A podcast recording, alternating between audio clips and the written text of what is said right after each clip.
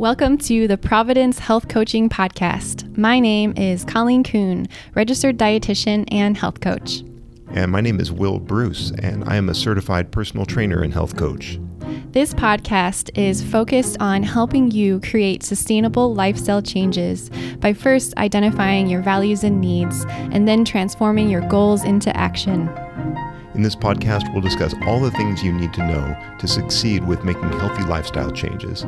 We'll cover behavior change psychology, effective goal setting, and how to stay motivated, as well as healthy nutrition, exercise, reducing stress, losing weight, and more. Welcome to the show. Welcome to the show.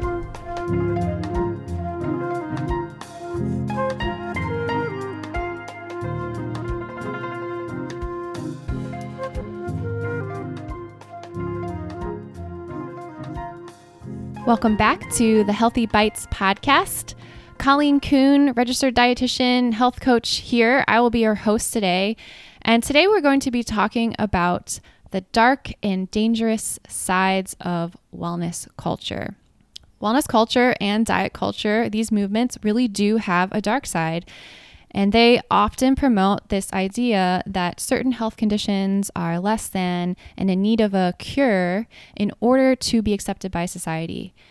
We're living in a society that is haunted by this idea of wholeness, of perfection, of finally attaining and getting into a body that walks around as quote unquote normal and well. But what if this standard is actually unattainable and creating more harm than good? Just like Disney movies have lied to us about love, diet culture and wellness culture is lying to us about our food, health, and wellness relationship. So let's get into it. There's this term called healthism. That's a tongue twister. Healthism. It's the idea that good health is both a personal responsibility and a moral obligation. And it's a, a term that a political scientist, Robert Crawford, PhD, he, he wrote about in 1980 in an article for the International Journal of Health Services called Healthism and Medicalization of Everyday Life. And he defines the term as the preoccupation with personal health as the primary focus for the definition and achievement of well being, and a goal which is attained primarily through the modification of lifestyle. He, he writes further to say that for the healthist, the solution rests within the individual's determination to resist advertising, to resist institutional and environmental constraints, disease agents, or simply lazy or personal poor health habits. Yikes. This messaging that we are being given is extremely shameful and really dangerous. There's also this term called ableism, and ableism is the discrimination and social prejudice against people with disabilities or people who perceive themselves as being disabled. And ableism characterizes people as they are defined by their disabilities, and it also classifies disabled people as people who are inferior to non disabled people. So there is an inherent discrimination and oppression against people who classify themselves as disabled and this can be both seen and unseen. So it could it could be a disability where, for example, someone might be in a wheelchair. This could ableism um, is there also can be some discrimination against people who are not neurotypical, so neurodivergent individuals.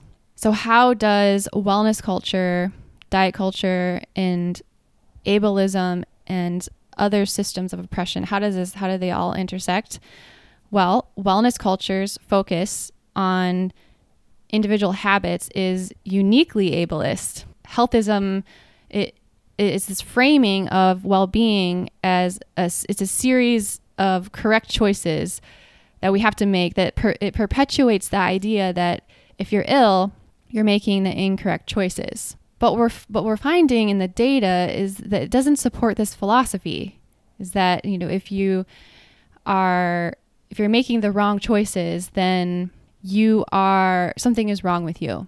And the data does not support this philosophy. So, when we are looking into the research on a population level, the health outcomes, we see that about 10% of modifiable risk factors are attributed to diet and exercise, 70% are attributed to social determinants of health, which are the conditions in which you live, your socioeconomic status, your food security, discrimination in which you may experience, job security, and things like that. So you can see 70% of that. And then the other 20% are individual behaviors like avoiding smoking and safe sexual practices. And also, genetics does play a significant role as well in that. A lot of people have genetic conditions that they are always going to have, no matter what they did. So the reality is that not everything can be healed. It is very harmful psychologically to preach not only that it can, but that it's an individual's fault that they remain unwell. This is a narrative that health is in our full control. We that we are fully in control of our health when actually when a lot of health conditions and disabilities are not in our control and this puts a lot of pressure on people and can make them feel really guilty and shameful if they're not able to become this perfect, best, healthiest version that everyone says that they should become. It implies that they're not trying hard enough to get better, they have to do more. And it's just such a, a super hyper focused on, uh, on the individual, on the individual control over well being, and it discounts the systemic causes of poor health. American systems are not well positioned to help everyone in need, just be honest. But they can make life especially difficult for those who are living with disabilities. So it's it's not helping those who really need the help. And we're putting this pressure and this idealized vision of what health looks like when we're, we're actually just perpetuating the problem because it first off it's unattainable and the systems that are in place are actually not positioned to help those who are in need. And then this kind of goes into this the discussion around this narrative of curing or fixing people. And this is a this is a big issue because this the messaging around wellness culture, diet culture, it says that we need to be fixed or be cured and this also can be really damaging to individuals who don't fit into this idealized standard of wellness and, and can lead to a lot of shame and further harm to mental health. And the reality is is not everyone can be cured. And that doesn't make them any less valuable as a person. You can literally do everything right and still not be cured. So, this current me- messaging just perpetuates systems of oppression such as ableism, healthism, racism, sexism, ageism, classism, sizeism. And these systems prioritize certain groups over others, creating this unequal playing field for those who do not fit into this idealized standard. So, the idealized standard that wellness culture prioritizes is white, thin, cisgendered, heterosexual, able bodied, neurotypical individuals, or those with disabilities perpetuating ableism and all these systems of oppression.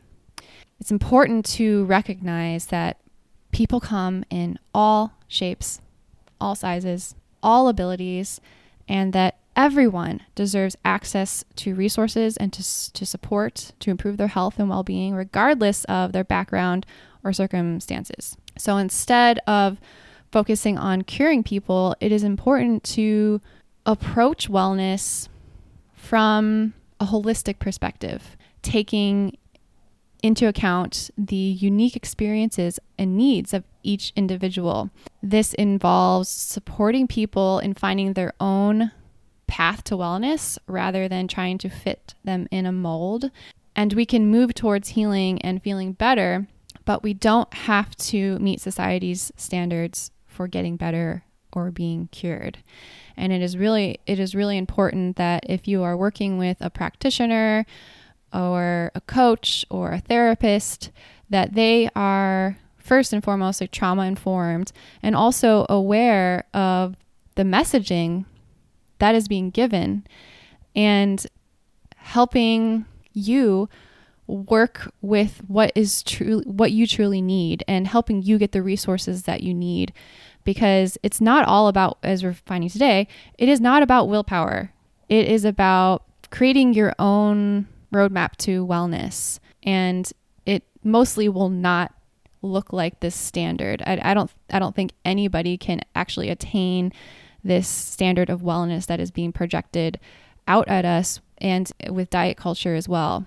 If you decide to work with someone to help you improve your health, they have to be aware of the s- systemic issues at play and the me- current messaging at play and helping you find your own unique path to wellness and offering resources and working from from that place. So how can we continue to move towards more inclusivity, more diversity, more equity and justice? Well, as we're learning today, the current wellness movement assumes that everyone is striving is striving for the same goal to the, be the best, healthiest version of themselves. But actually, you know, some people are just trying to survive. And what it means to live well and the goals of wellness need to expand to accommodate this reality, this singular idealized image that I keep referring to is is this of perfect health and you can picture this person is what we've all been advertised is somebody who's thin, somebody who's able-bodied, someone who is neurotypical, who is uber successful, who rides the Peloton at 5 a.m. before working a full day, then comes home, feeds a nutritious meal, makes a healthy meal for the kids and for the family, tucks them into bed, and then does a night routine and meditates and that that is the idealized version that we kind of have. It must actually be replaced with individualized definitions of wellness that we can take into account. The inevitable and unavoidable and often incurable health conditions. A wellness goal for some people may just be to slightly improve their quality of life or to change their mindset even if it's just 5% that can significantly change someone's life for the better. And big leaps and bounds might not be realistic for everyone. And I would argue for most people. So there are different spectrums of wellness. And by including folks with disabilities in the wellness conversation is very important for the evolving wellness to better suit this community's needs.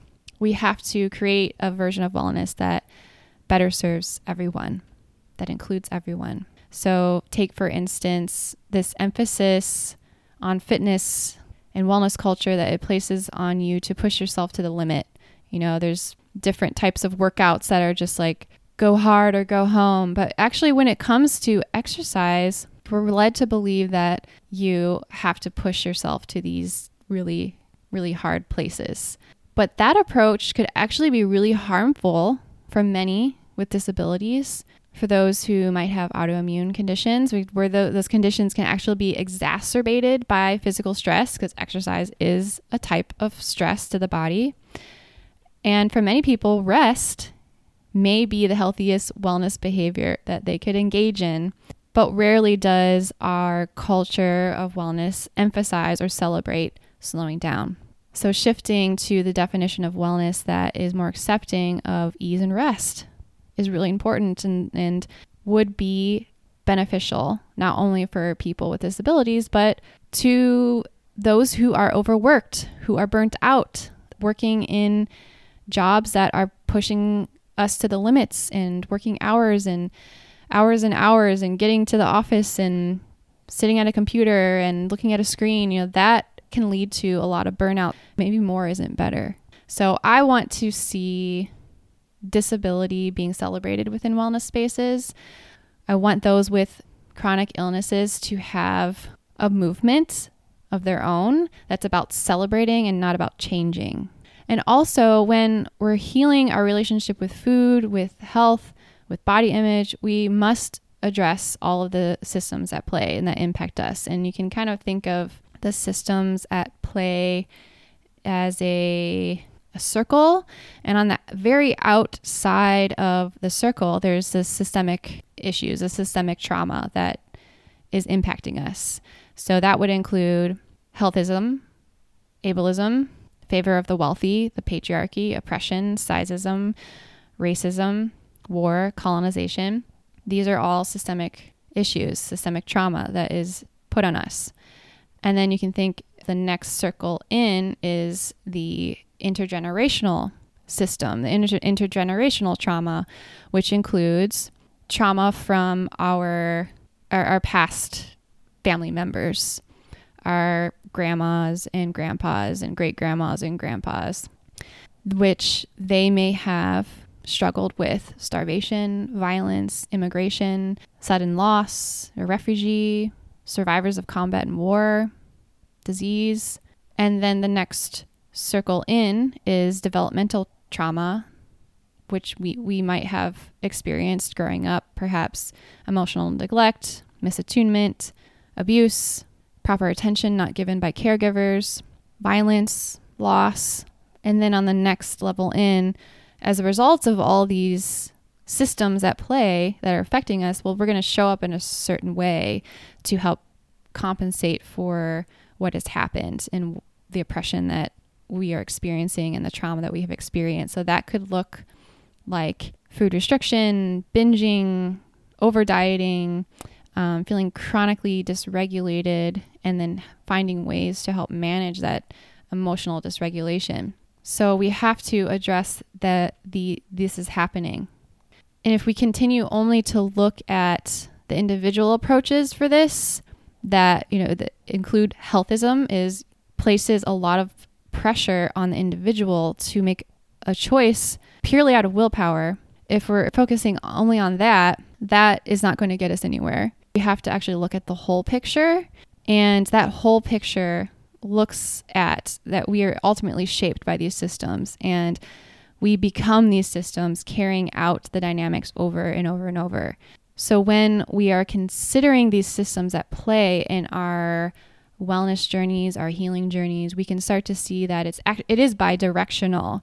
The system affects the individual and the individual affects the system. So if we are doing our own healing work around food and body image and what what wellness actually looks like for us and we're doing this work with a practitioner who is trauma informed and can help you create your own vision on what that looks like for you based off of your uniqueness. If we're doing this, it's important to remember that all of this, all of the trauma that we're experiencing, it is that of the collective, it is that of our grandparents and our great grandparents, and all this is stored in our bodies in this moment and not in the past. And we do have to address these issues within us with help but we also have to look at the systems at play. Like I said, it's bi directional, it's not one or the other. And it's important to know that we, it, it is here within us